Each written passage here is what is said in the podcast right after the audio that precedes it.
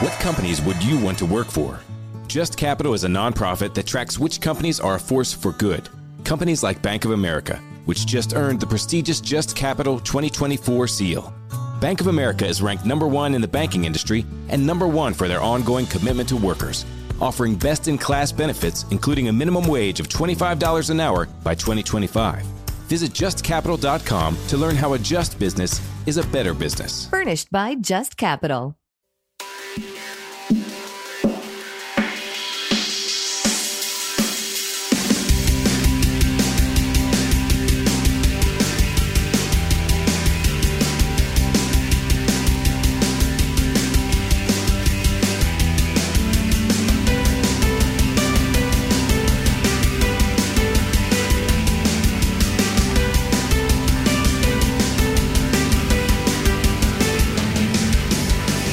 This is the Celebration Rock podcast presented by 93XFM here in Minneapolis and uproxx.com. I'm your host, Steven Hyden. Today we're going to be talking about our favorite records from the first half of 2018. And when I say our, I mean me and Hanif Abdurraqib, great writer, great critic. If you haven't read They Can't Kill Us Till They Kill Us, I don't know what is uh, wrong with you. Because that's a big book.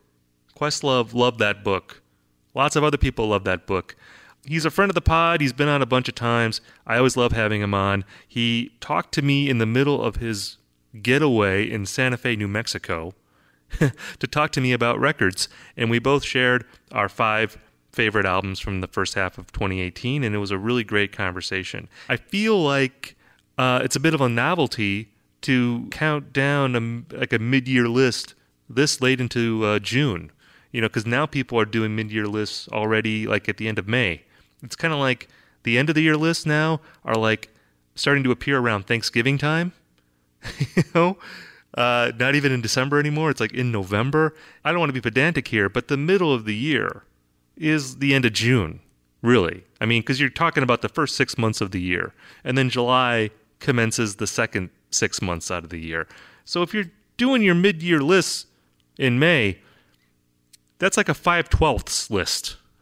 that's not a half list. It's like you're a little bit more than a third. You're about, say, what, 42% or so around there of the year. We're doing 50% of the year here, baby. We're, we're keeping it real here on the Celebration Rock podcast. So, um, if you're looking for records to check out. I think you're going to find a good variety here. We didn't have any repeats on our list. There was not a lot of agreement.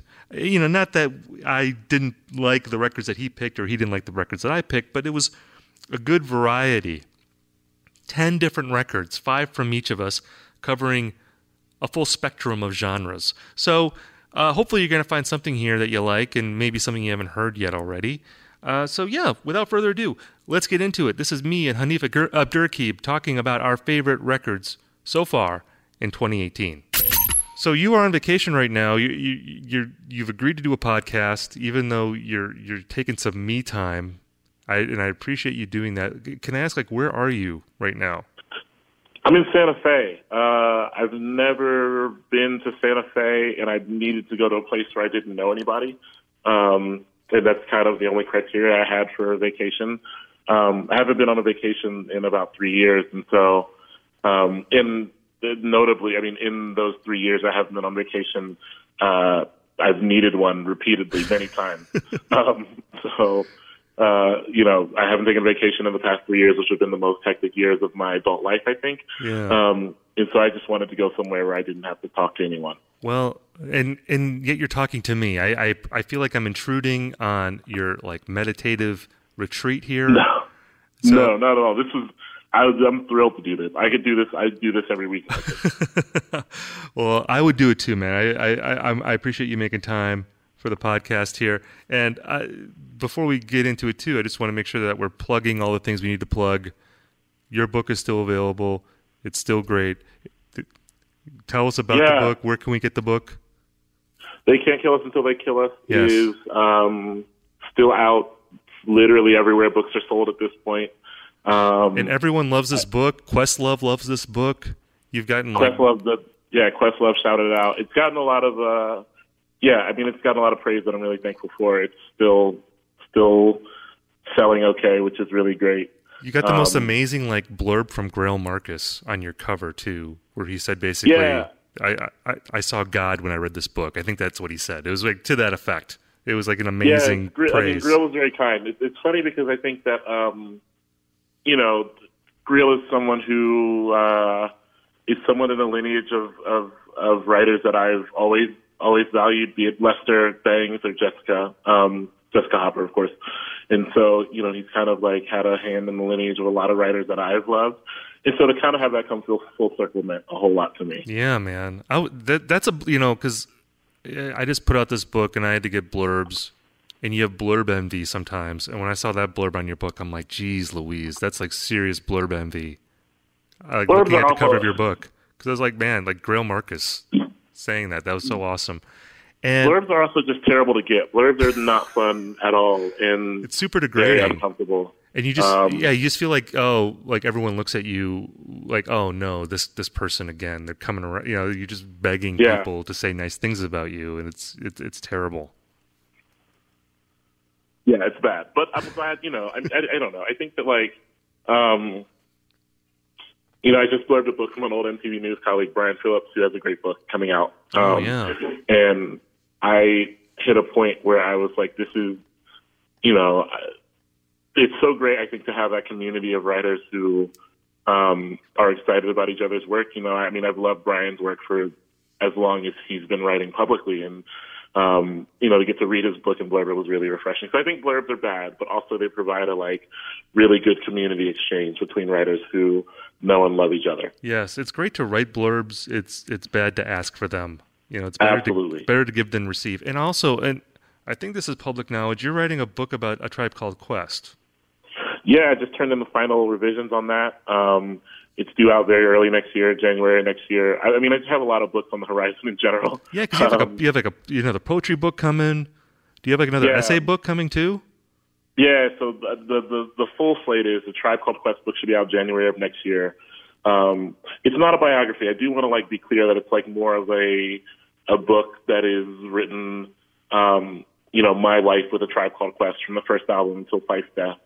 Um, and then I have a, a new poetry book. My second full length poetry collection is coming out um, in September, or October of next year. Um, and then in 2020, my first Random House book will be out. Um, and then in 2022, my second Random House book will be out. So So you need a Um, vacation, man.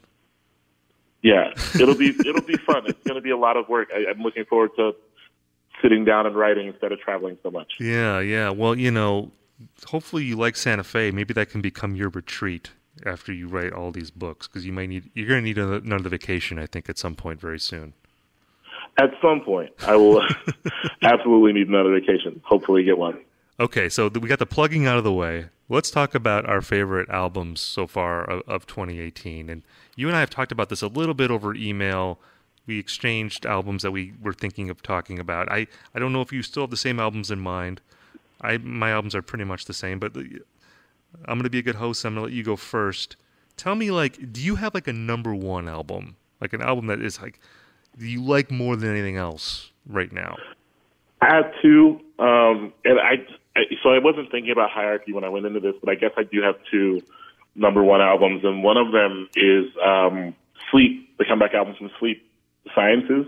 Yes. Um, now tell you know, people I like metal. Yeah, tell people about lot. Sleep because this, this is a band that some people will know, maybe not everyone will know. Yeah, so Sleep is a metal band Yes. um, that were most prominent, like in the early '90s. I would say in 1992 they probably released their like mo- their their. Well, I don't know. I guess uh, their first albums were both phenomenal, but I think in 1992 they released Sleep's Holy Mountain, which is kind of, I mean, I think their like landmark record. Um, and then in 1995 or so, they, um, you know, in, in Sleep Holy Mountain was like this really seminal, re- seminal record, and it kind of like changed the evolution of, I, I guess, what people would call stoner metal. Um, I don't really, I, you know, but I'm like, I, I don't know if I'd classify it as that, but I think most would. Um, yeah.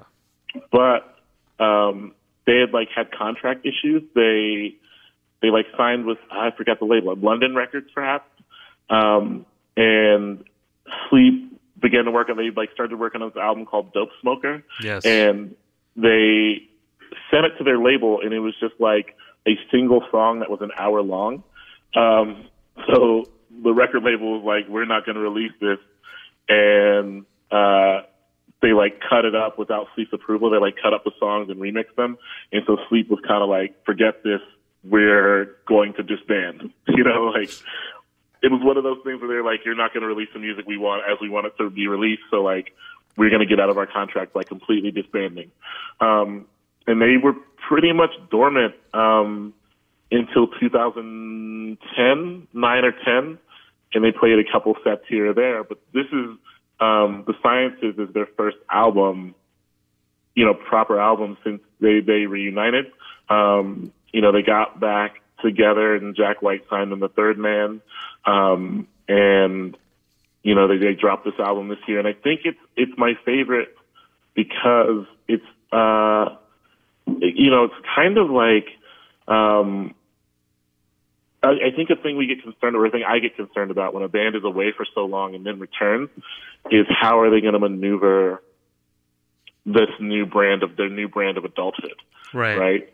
And you got Sleep kind of, um, you know, they're kind of still the same like stoner esque dudes, but I, what I love about the album um, is um, kind of that they have grown up and you can kind of like the songs are funny and the songs are kind of uh, you know silly still but they're kind of like um delving through a lot of a lot of concerns that aren't just stoner rock but most importantly i think the sound has evolved you know um while they were in on hiatus a lot of the um the members were in you know other bands um, and I think that also they weren't like just dormant for a bunch of years. They were like also in other bands playing and in like honing skills. I'm thinking especially of Matt Pike, the guitarist, um, who like is a great metal guitarist, but really I think has uh, you know become somewhat singular um, in his time outside of sleep. You know, he was in the band High on Fire, Right. which is not necessarily like was not my jam all the way, but I think that him being in that band and getting to um, flex his freedom, like his freedom as a guitarist and vocalist, really did a lot of work for the return to sleep. So I think The Sciences is one of my favorite band albums of the year. Um, a second one I love is Saba's um, Saba, rapper from Chicago, Care for Me. Yes. Um, it's a really well crafted album that largely revolves around the maneuvering through a very large grief cycle. Um, Saba's cousin was stabbed to death in Chicago last year, and this album is kind of the end result of that. So it's kind of a conversation through a grief cycle, um, and it's it does it without being um, showy, morbid, or completely reliant on grief showier elements. You know, yeah. um, it's it's a it's a what I like about the album is that it's a great piece of writing. You know, yes, it's like musically brilliant, but the album serves as a really well crafted piece of writing on on kind of um, the maneuverability of a very large grief that doesn't seem to get smaller as time goes on. I love it. I love your choices because I uh, I'm aware of sleep. I did not spend a lot of time with the sciences, so your praise definitely makes me want to dive into that record and spend more time with it. And the other record, Care for Me, did not know that record at all. So you've totally introduced me to that album, and your praise definitely makes me excited. You're setting me up for a great record, so I'm excited to get into those. My two choices that I would say that are at the top of my list are more zeitgeisty, at least in the indie world. And I realize that uh, I don't know what this says about me, but both records are about a person losing their mind in a hotel.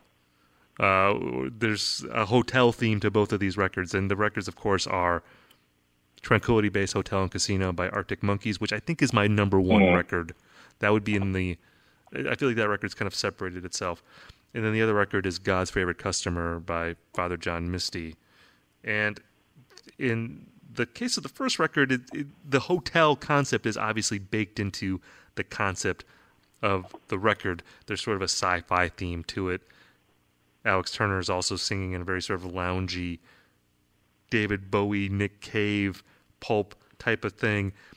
It seems like it has a very sort of debauched vibe. You get you get the feeling listening to the record that he's like chain smoking cigarettes and drinking champagne and at a piano playing Yeah. songs. Um, like half Bowie, half Cohen, I think. Exactly. And it's just one of those records that when I first heard it, it didn't make any sense to me. All the songs sounded the same. I missed the sort of bluesy heavy guitar uh, references from the previous Arctic Monkeys record, AM. Uh, you know, wasn't as hooky as that record. And yet, as I spent time with it, it just became one of those records that infiltrated my brain. There were so many lines from the record that would just sort of pop up into my consciousness as I was falling asleep. I would think about the Martini Police. I would think about Taquerias on the Moon. All the sort of random lines on the record that I think are really funny. I can understand people listening to the record and feeling like it doesn't really coalesce, but to me, I love just how uh, uh, all over the place it is, and it, you really feel like you're inside someone's brain when you're listening to this record. And I always like albums like that. Uh, God's favorite customer by Father John Misty has a has a similar quality to it. All the songs were written in about a six week span when Josh Tillman was romantically estranged from his partner. It has a real sense of place, a, a sense of time. You feel like you are with a person as they are seeing their life unravel, and in, a- in a way, their psyche is unraveling at the same time. And I think we've all been in those situations where you're in a relationship and it's not going well, and uh, you wish it were going well. you know, you, you're you're sort of out of control of your own life, and I think for a lot of people, you know, even people who aren't who have problems with the Father John Misty persona, this record I think has connected with people feeling like, well, maybe there's a little bit little less artifice on this record. And I'm one of those people. I'm a I'm a fan of his. I feel like he is someone who uh, has a lot of emotional resonance on his records. I think he's more earnest than he gets credit for. But there's certainly less of a self-aware quality to this record. There's not as many asides. There's not as many jokes. It's much more of like a straightforward statement of like I am miserable and this is why. And couple that with music that I think is just really beautiful. I think it's really well produced. It's pretty stripped down, I think, compared to certainly pure comedy, the the previous record. I like it a lot. So these albums, those two kind of stand apart for me because I guess I'm just into hotel records. I guess if uh, I, Hotel California, I should be listening to that as well. I, do either one of those records? I, did, did they mean anything to you? Did you get into either one of those? I liked Father John Misty's record kind of um, in spite of myself because I, I do think that he um, has previously kind of layered his anguish um, behind this kind of uh, force field of jokes wherein the punchline is often something else or someone else. Right. Right. I think he's often directed his his anguish at other people in a way that is like widely accepted because it, it comes across as this tongue in cheek humor that's also kind of not good um, for me. So I, what I like about God's favorite, favorite customer, like as you said, is that it's kind of stripped down to its bare bones thematically, where it's like I am in pain. Here is kind of a triptych of my pain, and um, you know, in a way, it reminds me of Rumors. It's less sprawling than Rumors, and there's less like cutesy drama than Rumors. But uh, re- evolution-wise, in the song cycle, um, there's kind of no resolution. Right. Um, right. I think people return to, to Rumors because, um, you know, Fleetwood Mac was a mess, and at the end of the album, they they aren't any less of a mess than they were when they began. And I think I like this Father John Misty album. Um, I mean, even the title of the last song, right? Isn't the title of the last song "We're Only People" and there's not much anyone can do about that, or something like that? Right. Yeah. It's just so it's so resolved to its own misery that I kind of appreciate it. So tell me about the next record on your list. And again, like for you know, I didn't ask you to order the list. For me, my list isn't ordered either. Like those two kind of stand apart, but like otherwise, my list is fairly interchangeable. And it sounds like your list too. These are just sort of five records that you like a lot, but you didn't necessarily put them in an order, right? No, I didn't put them in order. I do want to. I, I, I feel um, compelled to celebrate Janelle Monae's album. Ah, yes. Um, Dirty Computer, and I don't know yet exactly how much I love. I mean, I know I like it, um, but I also feel like for me, the album fulfilled um, what I'd always wanted out of a Janelle Monae album. Um, you know, where there's kind of um, it, it, it is as so. I think a thing with Janelle Monae, and I'm trying to tread carefully here because I don't want to like say her past work is bad, but I often felt like her past albums did not fulfill how interesting and creative she was. Right. Or is, right? She's kind of always on the the breaking edge of things, um, at least aesthetically and as creatively.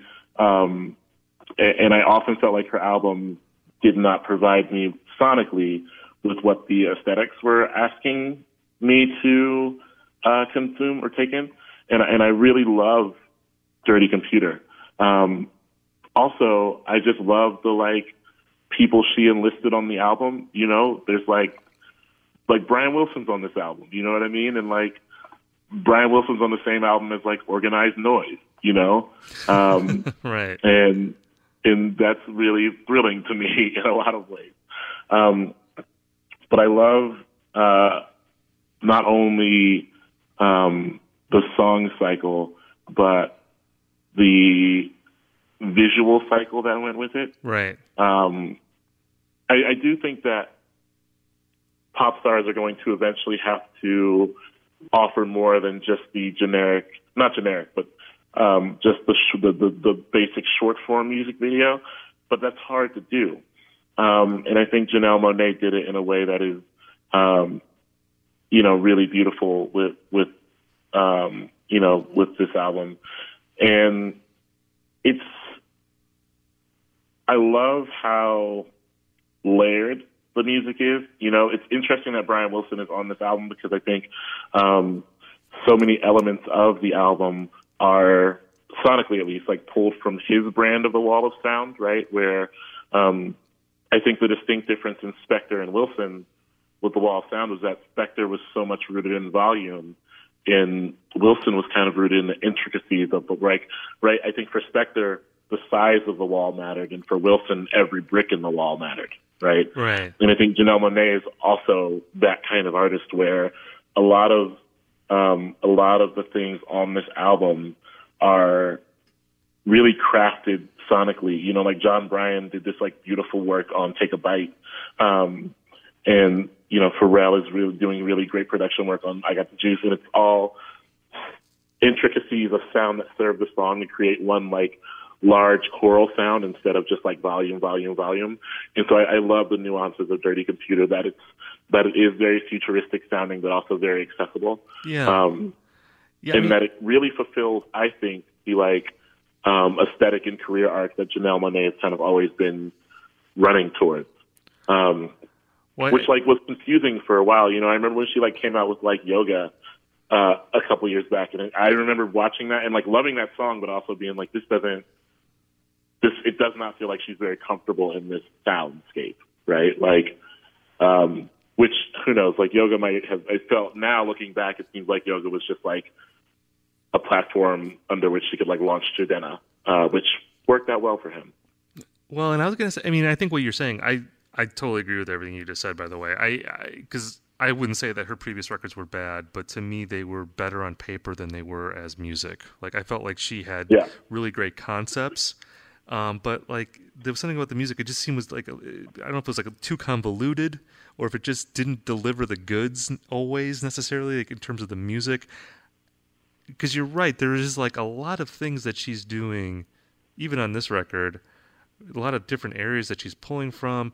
There's a lot of care in the sonic architecture of the songs, a lot of nuances going on.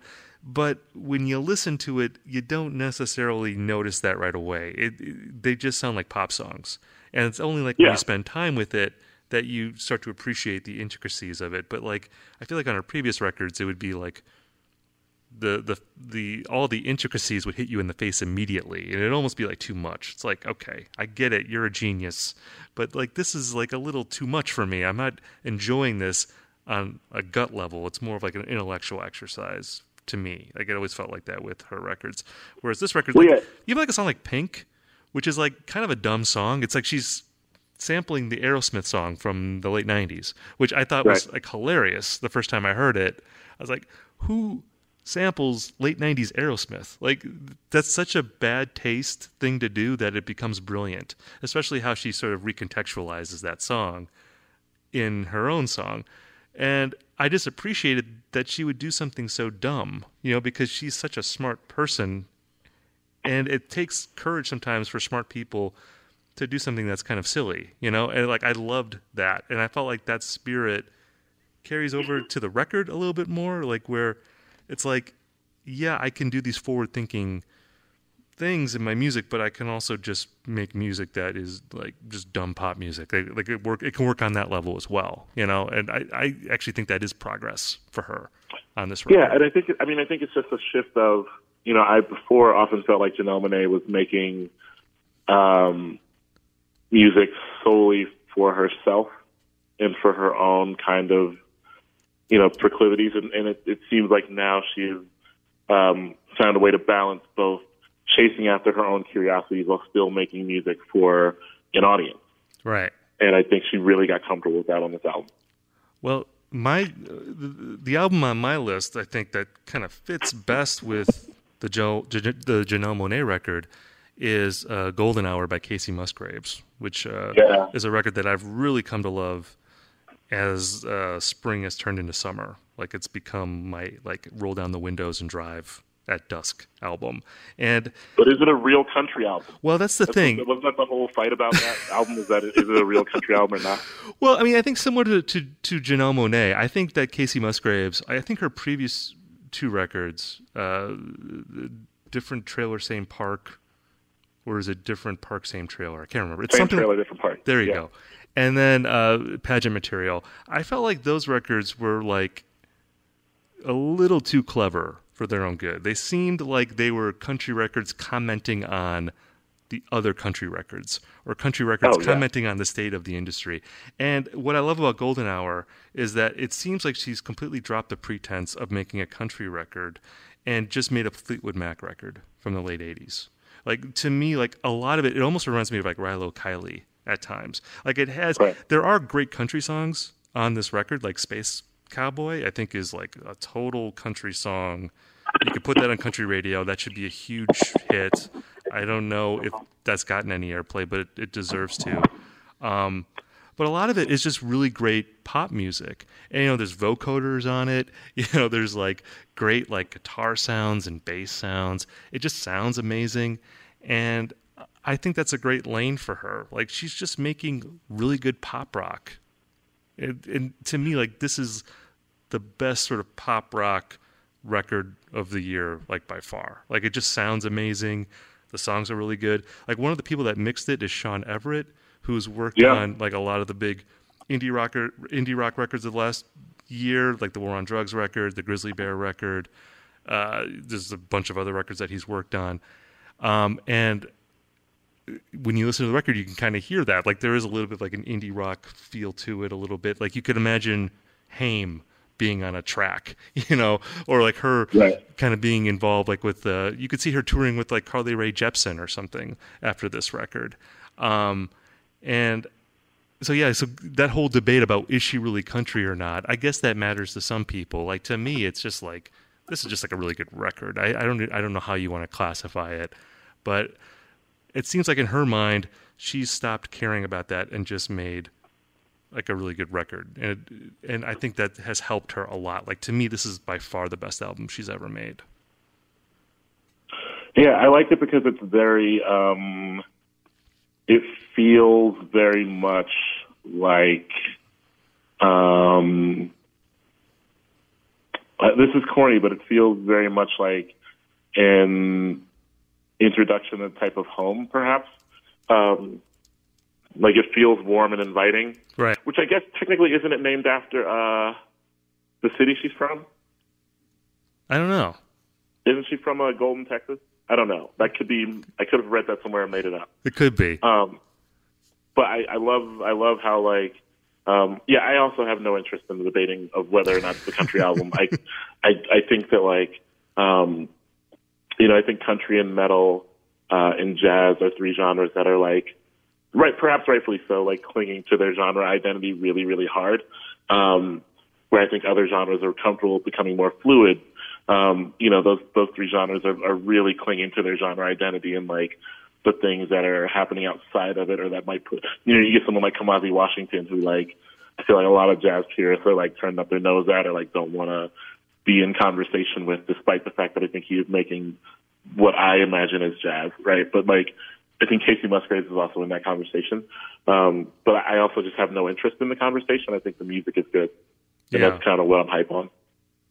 Well, there you go. We've just settled it. I don't think anyone's going to argue about that ever again. I think we've just settled it. It's like, don't argue about it. It doesn't matter. So we've settled it. So I'm glad we solved that problem. we deserve to be thanked for that.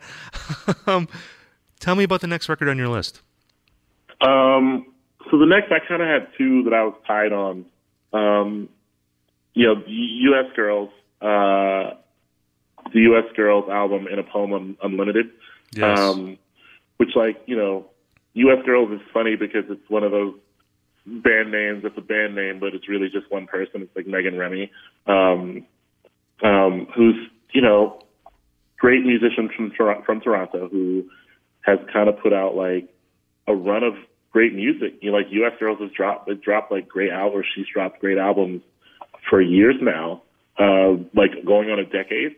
Um, And each but one I also different. feel like her records don't get the love they deserve. Right. Um, and in a poem unlimited, um, is the first one to maybe like really get the acclaim that I think it, it it's owed.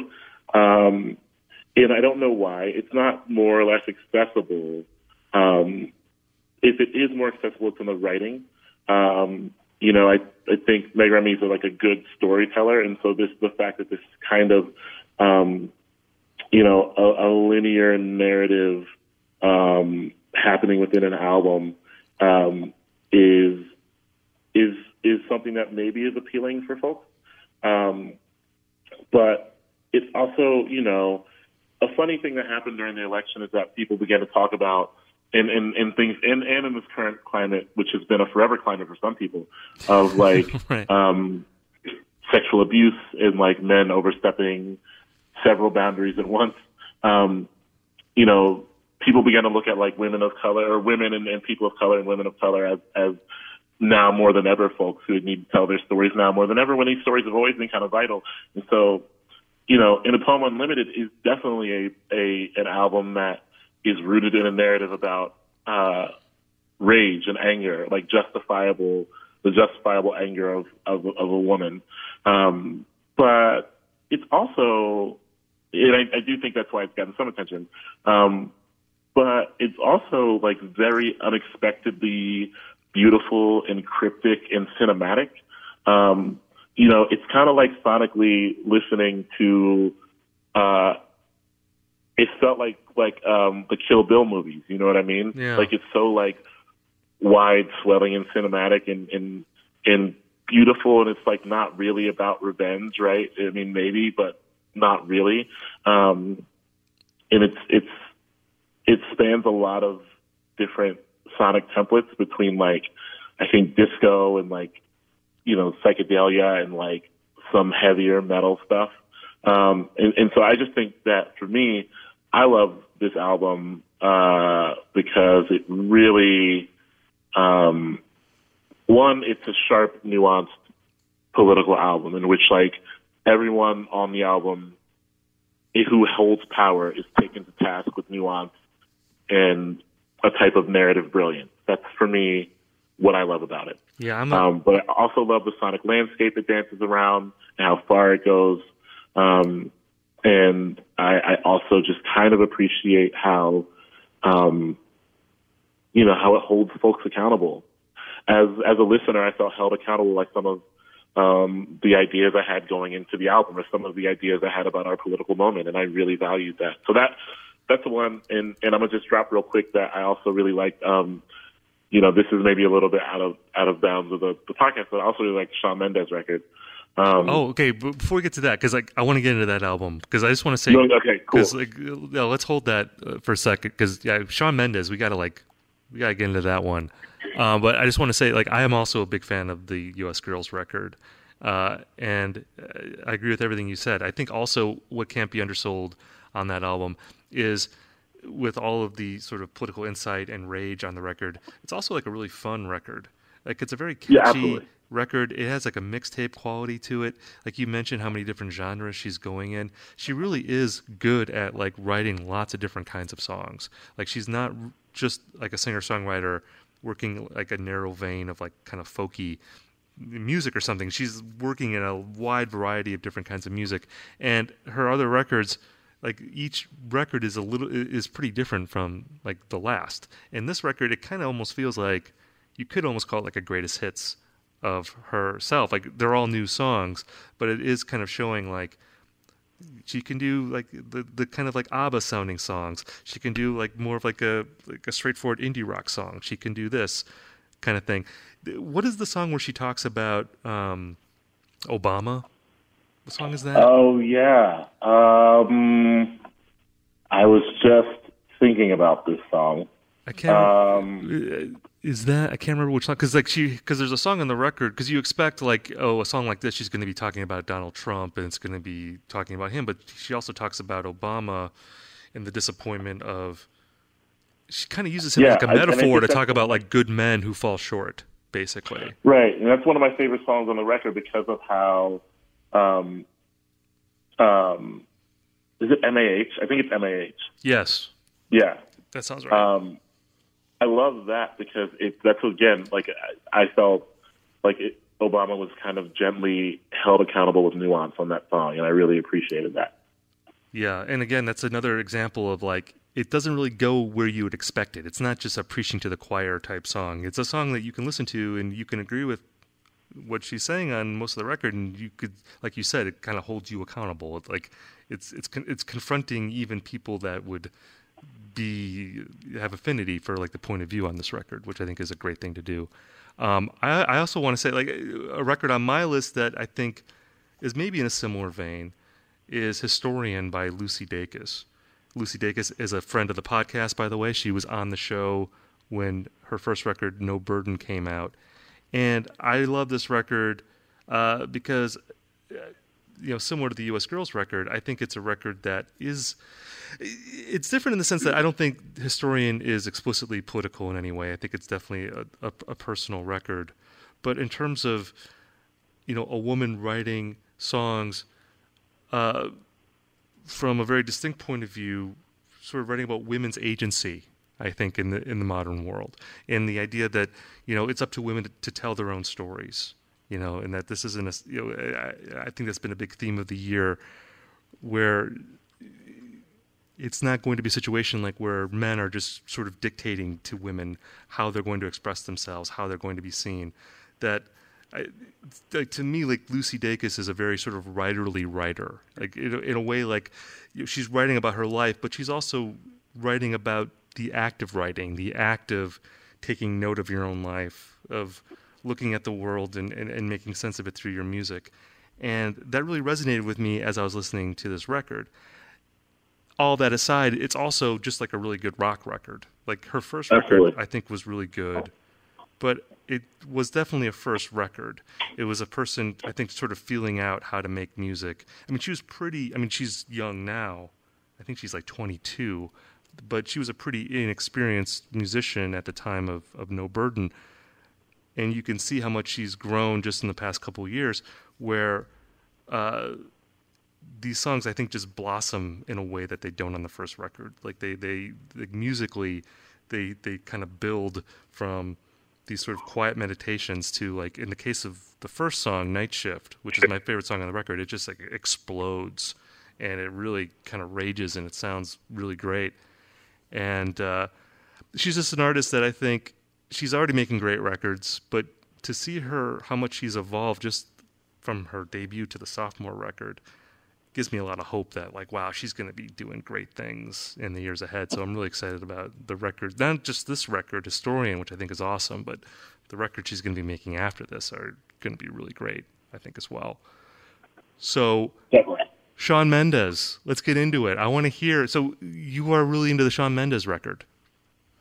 Yeah, I think the Shawn Mendes record is good. I think um, it, it, I think like well, one, I, I think it's sequenced really well. I do want to say that from the jump, and I think that um, because I think pop records, like big pop records, are rarely sequenced well. Yeah. Um, and I think you get like like on its face, right? In My Blood is like a pretty corny song. Like just on it, like not sonically, but on its on its face, like lyrically and like narratively, it's kind of like boring teenage anthem. But I think like what he's able to do inside of the song, uh, like sonically and musically, makes it really triumphant. Well, and so to have it open with that, to have that album, oh, I mean, it's like a great track one side one for a big pop album. Let me stop Um, like for one second because I feel like for me, okay, because I am a Shawn Mendes skeptic. Like based on what I've listened to him, he seems like a very sort of vanilla, middle of the road, sort of like pop folky singer songwriter guy, like maybe like a poor man's poor man's John Mayer. Like that would be my reductive take on him. So like, what has he done in this new record that proves me wrong or proves skeptics wrong about him? Like, how has he grown on this new record? Would you say? Well, it's funny that you say the Mayer thing. Mayer produced the track on the album. Um, And I like John Mayer, by the way. Like I, I'm not not. John Mayer actually, his single that he put out, the that song "New Light," Yeah. That's a that's like one of my favorite songs that's come out this year. Like I love that. Like, he sounds like Boz Skaggs now. Like I love it. I, I, I hope he continues to pursue that sort of like older, funky guy type vibe. Like that. That's a great persona for him. I hope he wears like the pink jacket and you know starts hitting singles bars and all that stuff. Um, but anyway, I'm sorry I, I interrupted you. He, he he produced the song on the Shawn Mendes record. He did. He produced. This, I mean, the Shawn Mendes record has like a an interesting, like if we're just talking about like writers and producers, there's like an interesting, you know, Teddy Geiger um, produced it. She did a lot of production on it. Um, Ed Sheeran, of course, wrote a thing on it because Ed Sheeran writes on everyone's everything. um, Ryan Tedder resurfaces. But the thing with Shawn Mendes is, I don't think it's bad to call him a poor man's John Mayer as long as we specify the era of John Mayer. I think that people are going to have to be patient with him. Um, but I think what he does on this record, and, and it might not happen, I think people might not see this until the album translates live, but there's some good guitar playing on the record. Um, yes, it's like overproduced and buried underneath layers of like, you know, everything that happens on big pop record productions. But I think if folks like look close at the acoustic stuff, like I know he played some of these songs acoustically, he's doing some interesting guitar work on the album. Um, and he's doing some interesting songwriting on the album. Um, and something that I, I think has to be remembered for me with Shawn Mendes is that he was 19, um, and he essentially like learned to play music by watching the internet, right? So he is perhaps our our, our first, not our first, but our most prominent musical internet baby. Yeah. Um, and I think he is writing songs now that are light years ahead of, of where I think we imagine he should be, right? It's the, the whole Shawn Mendes narrative that he learned to play guitar while watching YouTube tutorials when he was 13. And he's 19 now. Um, he, because he has that self-taught thing, he's doing experimental things on the guitar that, that aren't, you know, I'm not saying he's Jimi Hendrix, but he is kind of having fun messing around on guitar and it's sounding good.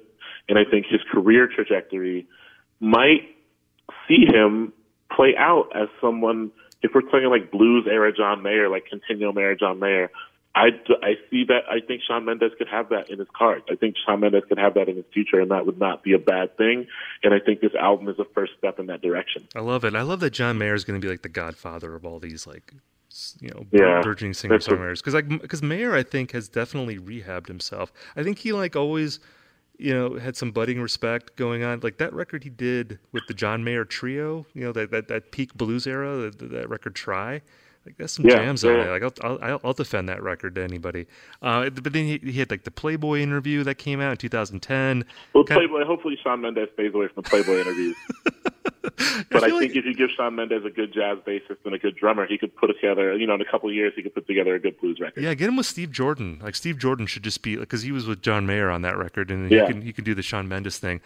Eh, There's another narrative too this year of like sort of irredeemable like pop dorky guys being redeemed, like the Shawn Mendes thing. Charlie Puth put out a record that like everyone loves, like it's like a critical hit, and Yeah, I didn't love the Charlie Puth record, but I appreciated that everyone else loved it. Yeah, so I don't know, maybe that that's just the thing. Like Adam Levine needs to put out an album, like uh, sort of like a singer songwriter record, and then he can get Yeah, Brandon. Flowers needs another crack at the solo career. Brandon Flowers and Patrick Stump deserve another crack at the solo Oh, career. yeah. This is the year, now more than ever. I feel like Flowers, his solo career has a lot of like cult fans though. Like I, I hear a lot of people that like loved his, the last Brandon Flowers album. Um, Yeah, I think yeah. Flowers had a little bit more success than like Stump and, and whatnot. Yeah, Um, but it is the time for the kind of dorky, dorky dude revival, um, which is perhaps why I why I feel like I'm doing so well.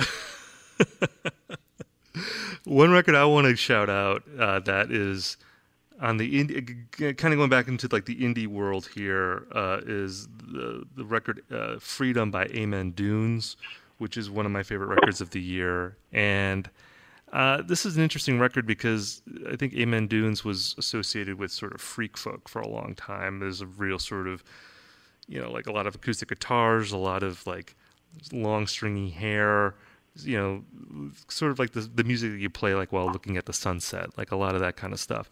And his new record is kind of the opposite of that, where it's razor focused, a lot of you know chiming almost U2 type guitars, you know, like motoric beats, songs that again I think have a, a momentum to them that I don't know if you could quite dance to this music, but uh, it's a lot tighter, a lot more pop oriented, um, and and just like amazing guitar songs, like uh, guitar sounds. Uh, like one of my favorite songs on the album is the title track, and I don't know how you feel about like 1980s Bryan Adams, but like the last 45 seconds of that song, it sounds like the riff from Run to You, just on a loop over and over again. Like that's that same kind of guitar sound.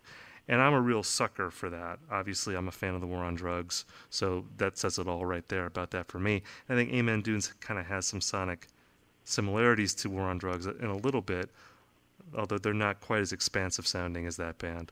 Um, but this is a record I like a lot, and it's really stuck with me through the year. Uh, and it's gotten some good press, but I feel like it's still a little under the radar. So I don't know. Have you heard that record at all? I haven't. I have to go now. I have to listen to it. I, it, it slipped under my radar as well. I think you're in the desert right now. This would be a good desert record. I don't know if you have like if you rented a car, but like if you're gonna go because I've actually thought about vacationing in Santa Fe, and like the the main reason would be so I could like drive through the desert because I've never really done that. That seems like an amazing thing to do. And yeah, I need a good desert drive record. I'll Oh, have to. yeah. I'll have to put it on and then like check catch the sunset out here. you- and and then chase it with the Shawn Mendes record. I think that a Shawn Mendes record always. did we get to everything that you wanted to talk about? I think we both talked about five. Is there anything else you Yeah. wanted to mention? No, I'll quickly mention that I was very heartened by the Kids See Ghost album. I think it was a very triumphant thing for for Cudi, and I'm very proud of that. Yes. I'm still sitting with it, so I don't want to dive too deep into it. But I, I really am proud of that record and thrilled for Cudi. And you didn't mention Kanye though. You're not thrilled for Kanye either. Like, No, just less, Cudi is significantly less thrilled for Kanye. so just just just like that's all that's all Cudi on that one. You're not giving any uh, Kanye love for no, the beats are great, but I think that Cudi really brings them to life in a special way. So I mean, like, did you write at all about any of this Kanye stuff? Like, did you did you voice an opinion on that, or or have, you just like No, I sat it out largely. It seemed so exhausting to approach. Yeah. Um, and to be frank, like my interest in it was pretty low um, because it was just so theatrical and so clearly um, contrived um, Right. that I didn't want to encourage it. I felt like I didn't want to encourage it by giving it the attention that it was um, arcing, like reaching for. Um, I mean, like, do you have like an But- emotional like attachment to like classic Kanye era? Like, was there? So I mean, it sounds like you didn't feel portrayed on any level, or it was more of sort of like a cynical, like, well, this is obviously uh, like a PR type thing. I don't feel like there wasn't any kind of like emotional reaction to any of that for you.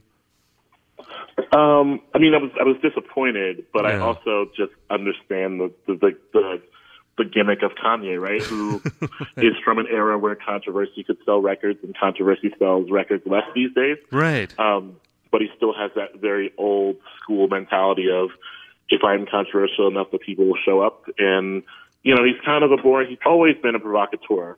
Um, the problem is he was just provoking the people that the collective we was against, and now he's provoking the collective we, um, and that fits less well. Um, That's an interesting take but on I it just don't because have time for it. You know, I, I was Yeah. very much sure disappointed, but like also saw this coming. Um, and yeah, I mean, I, I'd seen this coming for a couple of years. I think anyone who had followed Kanye West could see this coming for a couple of years, and so you know, this is kind of like a logical conclusion to what he'd been on. Um, and I, I still have a lot of affection for for old Kanye West. I, I like the beat punk kids. They, they're reminiscent of an early era of Kanye West. But I can both feel romantic about that and not kind of like let the producer off the hook. Right, right. And I, I feel like I'm sucking you into a Kanye West here conversation, so I apologize. But like, I think what you said there, what you said there was really interesting to me about how controversy doesn't necessarily sell records anymore. And there is something about Kanye West to me where, in a way, he's almost more like a 20th century artist than a 21st century artist, even though his whole career has taken place in this century. But just like how he, like who he resembles to me in my mind, uh, in, in terms of his career arc and like what his values are and like how he just goes about making records. Like it reminds me, uh, in a, in a lot of ways, I think of him almost like as a classic rock artist than like as like an internet artist, if that makes sense. And and, and maybe part of that is that controversy thing. Um, but I don't know, just like what how he approaches making music and approaches persona seems in a way more akin to like a David Bowie or a John Lennon than it would to like SoundCloud rappers or something. I mean, Does that make sense? Oh yeah, that definitely makes sense. And I think it's um I think he's probably struggling to figure out how to um exist in this era. Yeah. Um but I, I think he'll figure it out eventually. You Or- think so? He won't. Actually actually I'm not sure that he will. I'm pretty sure that he won't. And you know, we're kind of getting the last the last kind of gasp of Kanye West as we know it. Yeah. Yeah, I don't know. I mean, I just feel like he's I mean, you know, Kanye's 40. He's going to be 41. I think he's I think he turns 41 today as we record this. I think his birthday is June Yeah. 8th. Um, yeah, it's his birthday. and not that you can't continue to make great music in your 40s and beyond, but you know, for a pop artist, you know, it's just harder to sustain that. Even if you keep making great music, you sort of enter a different part of your career where you're not in that sort of zeitgeist world anymore, where you have to have that pressure to always be on top of everything. You just can't do that forever. And he did that longer than most people, I think. I just feel like Yeah. to still expect him to be doing that. I, I, I just think you mm-hmm. can't do that anymore. I, I feel like he's maybe moved beyond that. Maybe he'll prove me wrong, but I don't know. I, I- the signs are there, I think, for him. There's other things in his life. Your life just gets fuller. You, you can't do that zeitgeist thing forever. So I don't know. I'm not putting a fork in him, but I feel like that part of his career is maybe over. But we'll see. It's interesting. We'll see. He'd have to reinvent a lot of things, and I am less interested in the reinvention of Kanye West than I used to be. Right. Right. All right. Well, I, I, I forced you to do Kanye takes, and I apologize for that. And I No, it- this was fine. I'm glad we get to, glad we get to get there. and on your vacation even. Uh, this is always a pleasure. I always love having you on. You're a friend of the pod, and uh, thank you for making time, man. It's always great. Anytime, Steve. I appreciate you, and congratulations on the book. All right, man. Take care. All right, that was me and Hanif Abdurraqib, one of our favorite guests here at the Celebration Rock podcast, a, a friend of the podcast. Yeah, hopefully you found something there that you like. We went through the year. You know, we recorded this podcast actually like a, a week and a half ago, so there have been other albums that have come out that I would maybe put on my half list. You know, that always happens. It's the it's the perils of making a list. But you know what? It's fine. I, I feel like those are probably my favorite. I for sure like the top three or four are solidly up there for me right now. So Let us know what you think. If you want to chime in with your own favorites, you can find us at Cello Rock Pod on Twitter. Send us your list. Let us know what you think. Share your recommendations with everyone. That's the spirit of this podcast, sharing great music. I got to give a shout out, as always, to the man who makes it happen, Derek Madden. Thanks for putting it all together, Derek. Also, got to give a shout out to Josh Copperman, the man who wrote our theme song. Thank you, Josh. And uh, as always, I got to thank our listeners. Thank you so much for paying attention to the show, for telling your friends about us, uh, for leaving nice reviews on iTunes, all those things that help grow the podcast. We would not be here without you. So thank you so much for that. We will be back next week with more Celebration Rock podcast. Thanks again, guys. On the Westwood One Podcast Network.